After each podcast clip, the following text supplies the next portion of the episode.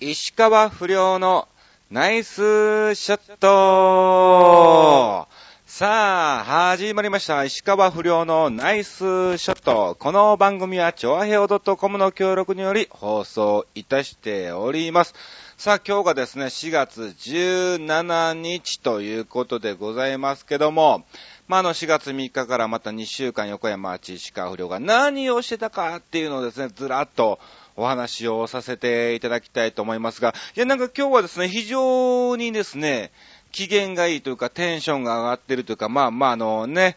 花粉もね、だいぶ落ち着いてきてですね。で、まあ今日、まあ15日収録ということで、今日キサラなので、あのー、散髪もね、行ってきまして、いや、なんかスッキリしたなーという感じで、まずはですね、えー、ラジオ収録をしてるということなんですけども、いや、だからね、もう今回ね、もう話すことがね、たくさんあんのね。もう、結構バタバタバタバタあちこちあちこち行っておりましたんでね、うーん、まあ、簡単にちょこちょこちょこちょこっとお話をさせていただきたいと思います。さあ、まずはですね、4月3日から、え、2週間何をしてたかということなんですけども、あの、大阪の方に、はい、え、4月6日から帰っておりまして、いやいやいやいやいや、もう本当にね、楽しいのやら、なんやのやら、みたいなね、本当に、えー、いろいろもう怒涛の大阪の旅をですね、えー、今回行かしていただきました。本当にね。あのー、4月7日にですね、兵庫県の、えー、姫路を越えたところですね、えー、アボシというところに行ってきまして、うん。遠いね。遠い。いや、あのー、地元の大阪市内がね、僕、あの、環状線のある近くの駅が、あの、僕の実家なんですけども、まあ、6日の日に行って、実家に泊まりの、えー、そして、えー、7日、網干の方に行ってきたわけなんですけども、その大阪市内から、えー、時間検索するとですね、1時間40分かかるのね。ええー、みたいな。マジですか？みたいな。もうこっからやったらね、もう、えー、名古屋超えちゃうね、みたいな、えー、新幹線やったらもうそれぐらいの、えー、距離だったんですけども、まあ、あのー、阪神ね、えー、尼崎、えー、三宮か、三宮まで出てですね、そこから、えー、JR に乗り換えて行ったんですけど、なんか、終電みたいなね、終電じゃない、えっ、ー、と、終点か、えー、みたいな駅でね、もう隣がなんか立つのっていうところで、もしかすると岡山県に入るんじゃないかなという場所の方に行ってきたわけなんですね。ね、まあまあ、あの、そこはあの、うちの師匠の横山、えー、広師匠がお知り合いということで、なんかワイド ABC ですという昔師匠が番組やってまして、その時にロケに行って仲良くなったということで、えー、毎年師匠がですね、えー、いろんな、えー、芸人を送り込んでるということということで、今回私がですね、はい、ご指名をいただきまして、えー、行ってきたわけなんですけども、いやー、本当にね、その時にですね、嬉しいことにですね、えー、なんと、ヒデさんが見に来ていただきました。本当にありがとうございます、ヒデさんね。あの、遠いんですよ。えー、ヒデさんも兵庫県なんですけども、兵庫県といってもあの、大阪寄りなんでね、えー、兵庫県丸々横断したみたいな感じで、えー、わざわざですね、えー、お時間を作っていただきまして、お忙しい中、えー、本当にありがとうございました。お会いできてとてもね、えー、良かったと思います。あの、本当に、ヒデさんに会えたことがもうこの日最良の日でしたね。いや、ほん当にね、ネタの方がですね、えー、せっかくヒデさんがね、生で見に来ていただいてるにもかかわらず、まあまあ、あの、時間惜しいの惜しいのでね、えー、結局、僕の持ち時間が最初は、えー、2組で1時間みたいな話を、えー、してたんですけども、まあ、あの、いろんな抽選会とかビンゴ大会みたいな、そういうじゃんけん大会なんかもね、ありのですね、えー、遅れまして、結局、ネタ時間が15分もないみたいな、えー、あ、そうなんですか、みたいな、えどうしようかな、みたいなね、えー、たっぷりといろんなね、石川遼のネタもやりつつ、えー、まあ、あの、子供たちが喜ぶようなですね、風船なんかもちょこっと作ってあげていろいろ考えてたんですけども、えー、バタバタな状態でですね、えステージの方に踏みまして、案の定、はい。いやー、まあまあ、お酒も皆さん飲まれてましたんでね。いや、もうそれはいいだけではありませんけども、うん。あのー、いい経験っていうか、いい勉強をさせていただいたなと。もう逆にね、また来たいなと思いましたね、本当に。えー、そして逆に売れたら、もう必ずもうここはですね、もうギャラとかどうでもいいんで、とりあえず一回恩返しに、えー、来たいなと思っております。まあなんか芸人魂にもっともっと火をつけていただいたステージだったんでね、うん、えー、本当に、えー、網走の皆さん、えー、ご迷惑をおかけし、また、えー、本当にありがとうございました。必ず、えー、石川不良はですね、売れて、えこのアボシの地に戻ってきますんで、えそれを期待して楽しみにお待ちいただきたいと思います。えそして、えヒデさんにもね、えお会いしてちょこっとあの、一緒に喫茶店でね、コーヒーなんかも飲ませてもらったんですけども、その時に嬉しいプレゼントね、いただいたんですよ。もうこれ、すいませんね、ヒデさん。本当にありがとうございます。あの、ブログの方にもね、載っけましたけども、あの、ゴルフボールですよ。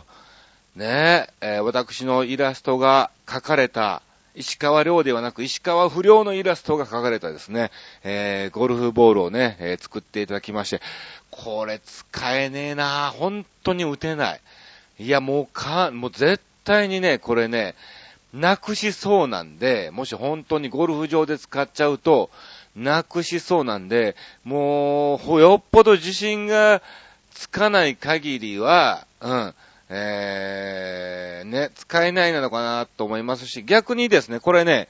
あのー、りょうくんにね、会った時に僕、プレゼント1個したいと思いますんで、はい。えー、それまで大切に保管したいと思います。ヒデさんどうもありがとうございました。さあ、そして、えー、4月8日、翌日はですね、そのまま大阪に、えー、滞在しのですね、えー、師匠が通天閣劇場の方に、えー、出てるということだったんで、はい。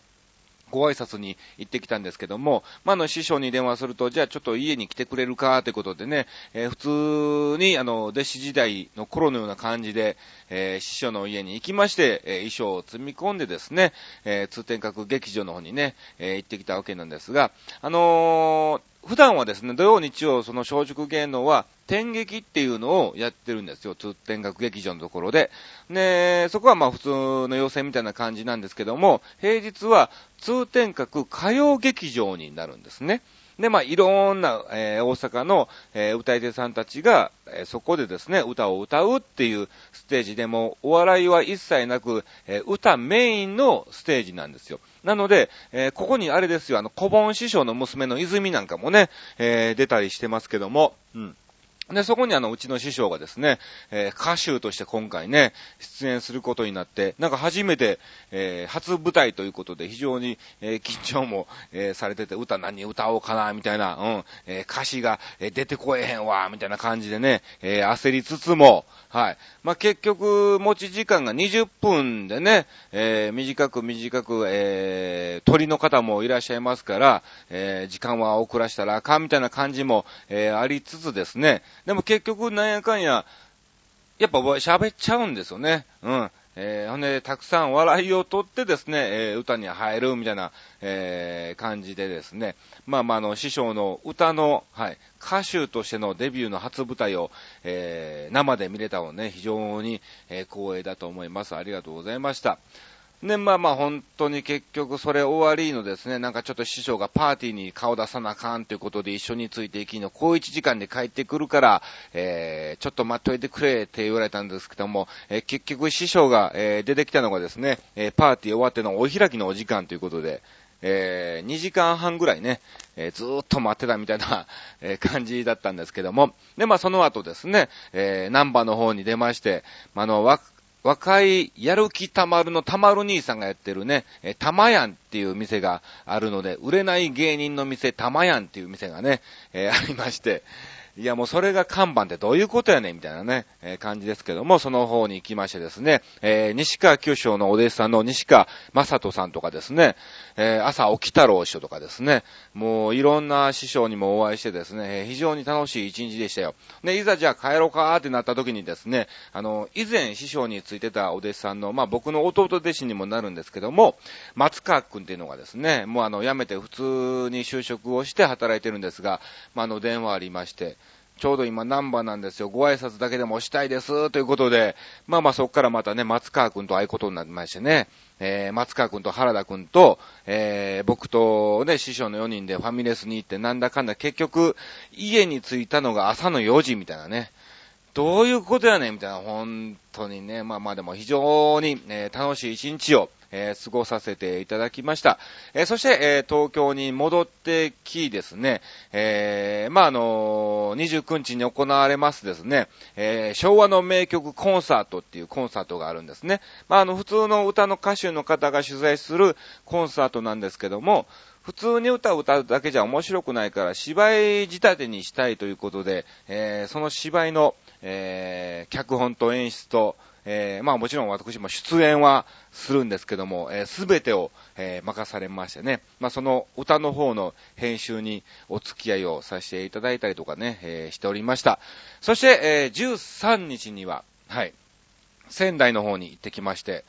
ね、一週間前は大阪の姫路の方行ったりとかね、で、次は今度戻ってきの、えー、翌週には仙台の方に、えー、ナイツと一緒に、えー、まあ、あるパチンコ屋さんの営業の方にね、えー、一緒に行ってきたわけなんですけども、また今回またこのね、仙台の旅が非常に楽しかったっていうかね、まあ、その社長もね、非常に楽しい方なんですよ。ね、まあまあ、あの、新幹線のチケット送ったから、ということでね、電話も、えー、あってですね、あの、ナイツと同じ時間やから、ナイツと一緒に来てくれ、って。ほんで、まあ、あの、中央口で待ち合わせなみたいな、えー、感じで、ね、新幹線のね、あの、いい席送っといたから、うん。えー、しっかり座って来いよ、みたいな感じで、いい席やから、みたいな感じでね、えー、電話バチャーンって切ったわけなんですけども、まあ、の、ナイツと一緒ですわ。ね、まあ、あの、ナイツも仲間っていうのも知ってますし、ね、もちろんナイツはね、グリーン車ですよ。それはもうね、もう今はお笑い界のね、もうトッププレイヤーですから、うん。全然、えー、当たり前のことなんですが、まあ、あの、社長がね、あのー、あっちもあの、いい席送っといたから、みたいな感じでね、えー、言うてもらったんで、もしかしてこれグリーン車じゃねえかみたいな。えまあ、ナイツと一緒に仲良くね、なんか喋り持ってくればいいや、みたいな感じで、グリーン席をね、えー、用意してくれたのかなと思いましてですね、えー、いざ、えー、電車に乗り込んだんですけども、グリーン車じゃないんだよね。うん。普通の指定席なんですよ。うん。ほんで、まあまあまあ、その日もね、混んでてね、バタバタバタバタなんか、えー、もう狭い通路をですね、あの、大きい、えー、カバンを持ってね、えー、進んで、どこがいい席やねんって思ったんですけども、パッと、えー、座席番号を見たら、うん、18列のいい席やったんですね。いやいや、そっちみたいな。え？いや、いい、いい、いい、席やない。いい席やないよね。いい席やったみたいなね。えー、そういうお話なんかも、うん、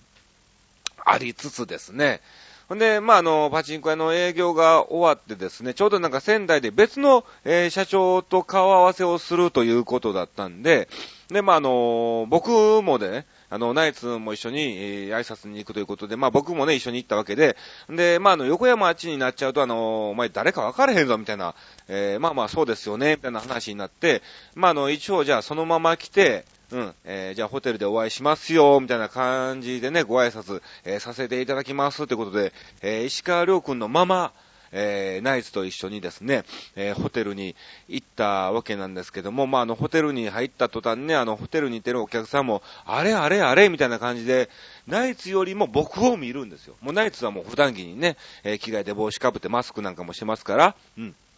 そんなに気づかれはないんでしょうけども、うん。あの、僕はその石川亮君のままで行ってますから、あれ？亮君、亮君、亮君みたいな、えー、感じでチラチラチラチラ、えー、見られつつ、えー、ナイツの花さんも、あっちさん早く着替えたいでしょ？みたいなね、えー、感じにもなって、いや、もう早く着替えたいわ、みたいなね、えー、話もあって。で、まあ、あの、社長ともね、お会いして、うん。一緒に写真を撮ってですね、えー、ぜひまた仙台でお仕事くださいということで、えー、お別れしたわけなんですけども、で、まあ、あの、ホテルのね、えー、新幹線乗る時間もまだ少しあったんで、そのホテルの、あのトイレで着替えたわけなんですね。うん。で、まあまあ、カバンをね、あの狭いところをね、こうね、ガシャンってと扉閉めましてですね、えー、カバンを広げて、えー、いざいざこうね、脱ごうとするんですけども、あのー、いいホテルだったんですよ。非常に高級な、えー、ホテルだったんで、えー、着替えてですね、えー、服をね、こうね、うん、脱いでたらですね、あのー、扉がね、うん、上扉っていうの、蓋？トイレの便座の蓋がね、自動でピーって開いてくんのね。いやいや、ちょっと待って待って待って、みたいな。いや、そこにあの、ちょっと荷物置いて着替えたいのを置きたいから、みたいな感じでね、なって、うん。ほんで、いざそう、押さえてたらもちろんね、上がっては来ないんですけども、ほんで、いざまだ服をバーっと脱ごうとしたらね、手を離すとですね、便座がビーって上がってきて、いやいや、服置かれへんなるがな、みたいな。うん。なんかこう、小物とかなんかその便器の中入ったらどうすんのみたいなね、えー、感じにも、えー、なりつつ、ちょっとね、えー、面白い違う荷物を置いて、えー、やっと着替えられたわけなんですけども、いやもう本当に、ね、ありがた迷惑っていうかね、いや、もう普通、まあまあ着替える場所じゃないからね、あれなんでしょうけども、普通にトイレ入ってね、こう、やっぱ蓋とかあんまりね、あのー、バイキンなんかもいっぱいついてますからね、えー、手で触ってあげるのも嫌な方もいらっしゃいますから、自動で上がってくるのは非常に、えー、ああ、いいねと思うんでしょうけども、いざ着替えるとなったら、非常にありがた迷惑な便座でしたね、本当にね。いや、まあそんなことも、ありつつ、まあ、仙台の方ね、えー、行ってきたわけなんですけども、まあ、本当にいろんなことがですね、ここ、えー、2週間で目まぐるしく、えー、動いていたなーっていうのをですね、うん、非常に感じました。うん。えー、ということで、ここでですね、えー、今回ですね、あついついため息をついてしまったことということで、えー、テーマを決めまして、はい、えー、募集したところ、またまたですね、たくさんの方から、えー、メッセージをいただきましたので、えそちらの方をですね、一つご紹介をさせていただきたいと思いますけども、うん。あのそうなんですよね。なんで今回僕ついつい、えため息をついたことっていうことを、テーマにしたかというとですね、なんか僕ついてたんだと思うんですよ。うん。で、ついてて手帳を見て、あ、そろそろラジオ収録やと、えー、いうことになって今回、じゃあこれをテーマにしようかと、えー、いうことだったんですけど、なんでため息をついたのかね、ずーっとね、考えてたんですけど、思い出さないんですよね。うん。まあ、基本僕、ね、あの、ポジティブに行きますから、うん。ため息はめったにつかないんですよ。あんまり、やっぱため息はつけばつくほど幸せが逃げるとね、言いますから、うん。たとえついても、なるべく意識してそれを飲み込むようにしてるんですよね。うん。うん。だから、あの、あんまりつかないようにはなってるんですけども、なんでこあ、そう思い出した。すごいね。いや、もう今なんか、神様がこう降りてきたみたいな感じで、えー、思い出したんですけども、あのー、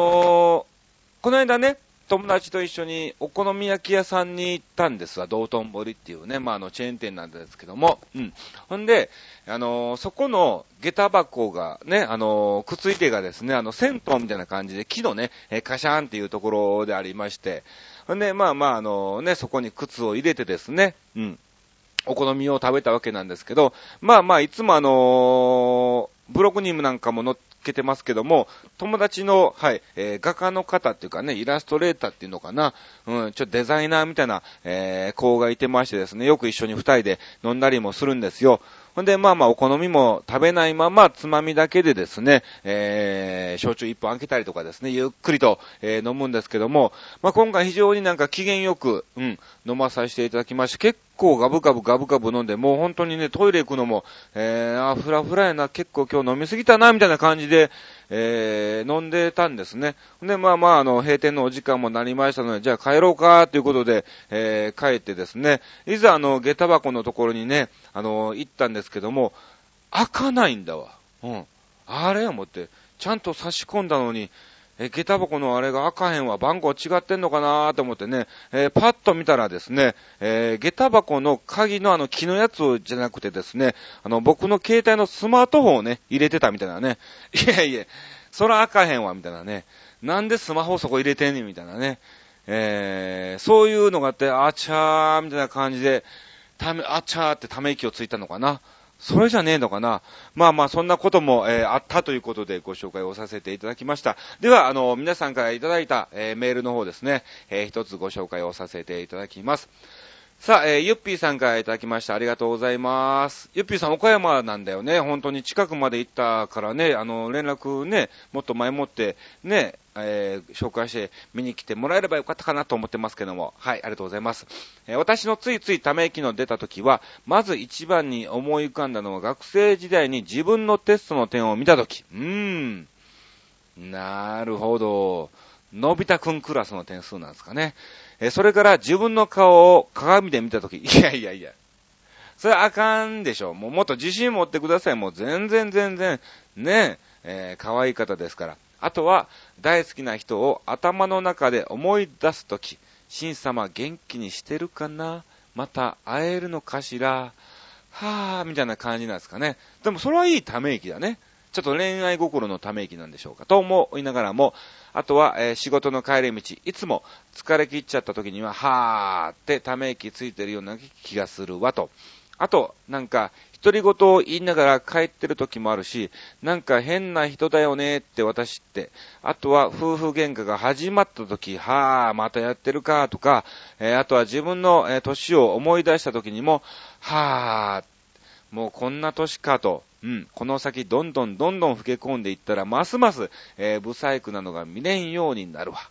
えその前にまた新様やあちさんに会っておきたいなと、えー、30代の頃に40になると、もうますます飽きまへんわって思いながら、えー、ため息ついてたり、あと私って結婚できるのかしら何も取り柄がないし、若さも失ってきているし、いい人と出会えるのかしらと思いながら、ため息ついたりもするかなと、なるほどね。えー、結婚できますよ。うん。えー、本当にあの、でもね、最近ね、あの、大した男がいないんだよね。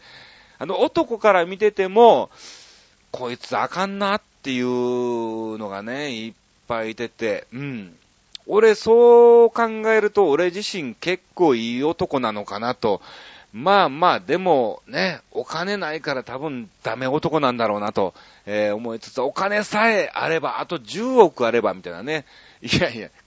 10億は言い過ぎでしょうけども、はい。えー、ちゃんと生活ね、えー、そこそこできるようになれば、まあ、いい旦那であり、いい男なのかなと、えー、思ってるのは、自分だけなのかもしんないですね。うん。えー、あんまり言うとまた坪井さんに怒られちゃうんでね、えー、置いておきたいと思います。こんな感じでゆっぴーさんいただきました。ありがとうございます。さあ、続きましてはですね、ゆっぴーさん毎回ね、あの、ブログの方にね、コメントを、えー、いただいておりますけども、あの、調和表のホームからもですね、送れますんで、はい。ぜひ、そちらからも送っていただきたいと思います。さあ、えー、続きましてはですね、えー、ラジオネームヒデさんからいただきました。ありがとうございます。いやー、本当に、この間ね、ありがとうございました。はい。えー、不良くん、こんにちは、こんにちは。先日はお忙しい中、お話をさせていただきまして、ありがとうございました。とんでもないです。えー、生でネタを堪能させていただきました。むっちゃ楽しかったです。そうですか？いやー、僕むっちゃ苦しかったんですけどね。いやいや、まあまあまあまあね。うん。えー、まあ生でね、あのー、タレントメーカーのね、ネタなんかも、はい、ご紹介をさせていただきましたけども、えー、ところで、えー、ため息が出たことですか？ということで、やっぱ自分のうっかりミスが多いことですかね？えー、一番ひどかったのは7年前に受けた資格試験です。サラリーマンだった頃、えー、社員全員で某資格試験を受けることになりました。えー、その日は30分前に会場で集合することになっていました。えー、電車を乗り継ぎ、近鉄のとある駅で降りる予定だったのですが、普通電車しか止まらないのに間違って特急に乗ってしまいました。うん。特急乗りすぎだろ、それ。いやいや、せめてこう、快速とか急行とかね。特急って、特急券必要になっちゃうからね。えー、目的の駅は素通りで、6駅先に飛ばされてしまいました。お、6駅で済んでよかったよ。えー、急いで折り返し、ダッシュで会場に向かい、15分遅れで、えー、ギリギリ試験を受けることができました。うん。でも、えー、試験どころではなかったです。そらそうでしょう。息は上がるし、汗だくだくだし、えー、試験後に上司に怒られることと想像するとですね、試験問題なんか頭に入ってこないんです。そうでしょう。案の定、試験はダメダメでしたが、えー、上司たちに怒られることもなく、あ、そうなんよ。相変わらずいつもネタ提供してくれるなぁと、えー、笑ってくれました。いい上司ですね。うん。自分の不甲斐なさに大きなため息が、えー、何度も出ましたが、いい先輩たちだなぁと、えー、気持ちが救われました。ほほほほほほ。これは本当に非常にいい上司ですね。やっぱりこういう失敗っていうのはですね、自分が一番わかるんですよね。あ、失敗したなっていうのを。うん。だからですね、そこをですね、怒られても、逆に腹も立つし、うん、もっともっと凹んでしまうだけなんで、あ、非常にね、あの、間違ったことに関してはね、もちろん怒られて訂正をですね、えー、してもらわないといけないんですけども、えー、こういう遅刻なんてのはね、一番自分が失敗したっていうのはね、えー、分かってますから、うん。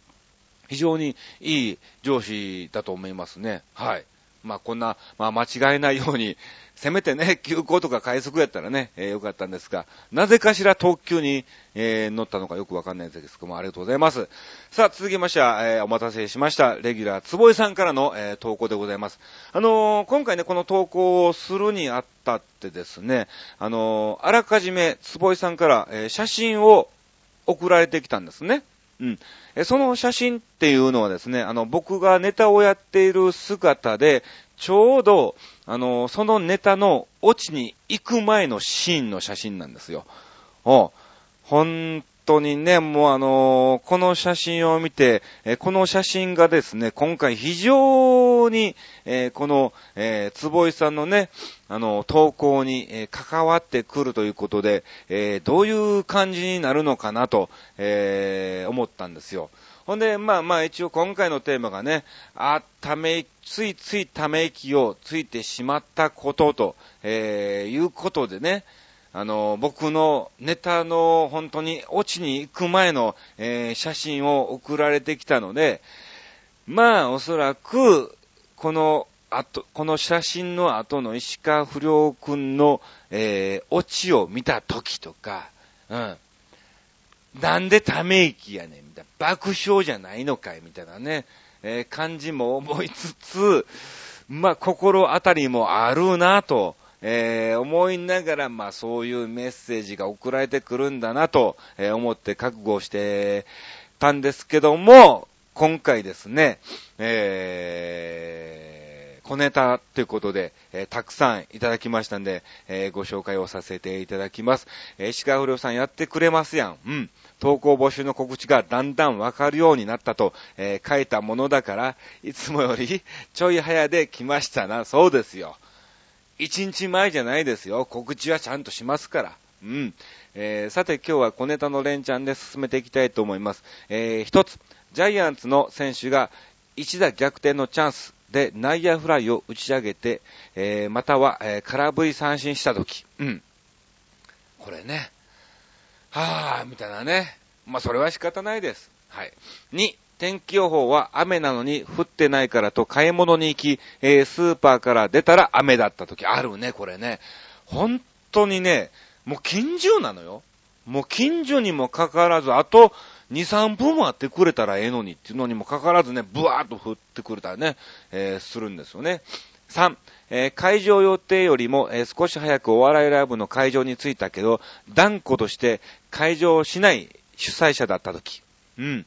これはまあまあ、あるっちゃあるんだけども、その時のね、都合にもよりますね。あの、リハーサルなんかもね、あったりするようなね、えー、お笑いライブならばね、えー、ちょっと準備なんかもありますから、はい。えー、確実に、え、時間は守って会場をしたりもします。うん。そして4、写真を撮った時は、上手に、え、うまいこと撮れたなと思ってたのに、帰宅してパソコンで見てみると、そうでもなかった時、ほー。そういうことがあるんですね。写真のカメラ上で確認してもあれなんですかね。あ、今の綺麗に撮れたと思ったけど、いざパソコンで、えー、落としてみるとそうでもない時が、えー、あるんでしょうかね。うん。5、バレーボールの試合でラリーが終わり、どっちかに点数が入った時。はぁ、終わったみたいなね。もう、そういうことなんでしょうか。でも、これはいい、いいため息なんかな。うん。まあまあ、あの、ラリーずっとね、えー、見るのやっぱ楽し、好きなんですよ。ラリーがないとね、本当につまんないんで、だから僕どっちかっていうと、あのー、男子より女子の方が好きなんですね。男子は結構ポンポンって終わっちゃうことがね、非常に多いので、えー、女子だとね、結構ね、えー、ラリーが続くことが多いのでね、えー、ラリーなんかね、非常に楽しみなんで、えー、女子バレーの方が好きですね。えー、そして6、今年の R1 グランプリで雷ライブ時代から応援してた芸人さんが決勝でで負けてしまった時、俺？違うな。俺じゃねえな。今回 R1 出てなかったもんな。うん、なるほど。うん。雷ライブ時代から応援していたってことは、まあ僕でもあるんですよね。うん、違うのかな。うん。まあまあ決勝で負けたから逆にいいのかもしんないですね。だって今回ね、えー、あれですもんね。うん。金太郎が一番今売れてますからね。えー、ちょっとあ、安藤秀明なんかもね、なかなか、えー、乗っかれないみたいな感じになってますから。うん。まあ今回の R1 は金太郎が一番の、えー、売れっ子になっちゃったんですけども。うん。えー、そして7、勤務中にため息ついたのを患者さんが見ていたらしく、えー、その患者さんに、患者さんに、つぼいちゃん、俺たちの前でため息つくなよ、と言われたとき、ほほほほほ、まあ、そうだよね。うん。看護師さんがね、患者さんの前で、はーってため息ついちゃうと、ちょ、ちょっと不安になっちゃうのかなよくわかんないですけども。はい。えー、7番以外は誰もがため息つきそうでしょうということで、えー、ラッキーセブンということで、えー、7個で止めておきます。はい。あ、メールで投稿した写真、横顔が似てますでしょう。ほう。メール関係ねえな、これな。うん。え、全くそういうオチに持ってこなかったのね。えー、お後がよろしいようなので、素人はこれにして失礼いたします。えー、サザエさん風にということで、えー、いただきまして。ありがとうございます。えー、素人なのにもかからず7個も送って、えー、くれたということで、え、写真も送ってですね、その振りをしてるにもかかわらず一切触れてこないみたいなね。いや、もうどういうことやねんみたいなね。横顔がただ似てるでしょって、それ普通に送ってくれよみたいなね、えー、感じで、絶対そういうね、えー、この後のネタのオチを見たときっていう感じで送ってくるのかなと、えー、思ったんですが、えー、レギュラー坪井さんにやられてしまった、えー、感じでございます。さあ、ということで今回もね、3名の方からね、メッセージをいただきました。ありがとうございました。ということで、そろそろお時間ということで、ここで告知を、えー、させていただきます。はい、えー、17日以降の、えー、ね、えー、放送ということでございますので、そうですね、はい、えー、4月26日ですね、ちょっと日暮里のある場所であるイベントに行ってきます。うん。あるイベントじゃわかんねえよと告知になってねえよみたいなね、えー、感じですね。えー、24日企業さんのパーティーですね。えー、29日がその昭和の名曲コンサートということで、えー、練馬の方の大泉学園っていうところでですね、えー、ルミナールかな、ルミエールかな、えー、そういう会場がありました。そちらの方で、えー、やっております。えー、そして5月の、え、3、4、5、6は茨城県の牛久にあります、えー、牛久大仏というところでですね、江戸縁日と大道芸人祭りっていうのがありまして、そちらの方の、はい、えー、総合司会の方をやってますんで、まあお時間がありましたら見に来ていただきたいと思います。えー、5月10、11はですね、えー、高知の方に行ってきまして、えー、キサラがですね、5月12日、えー、18日、26日の3日間と、えー、なりますので、お時間がありましたら見に来ていただきたいと思います。えー、今回もですね、私、石川不良のナイスショット、えー、一人トークお聞きいただきまして、誠にありがとうございました。それでは、さようなら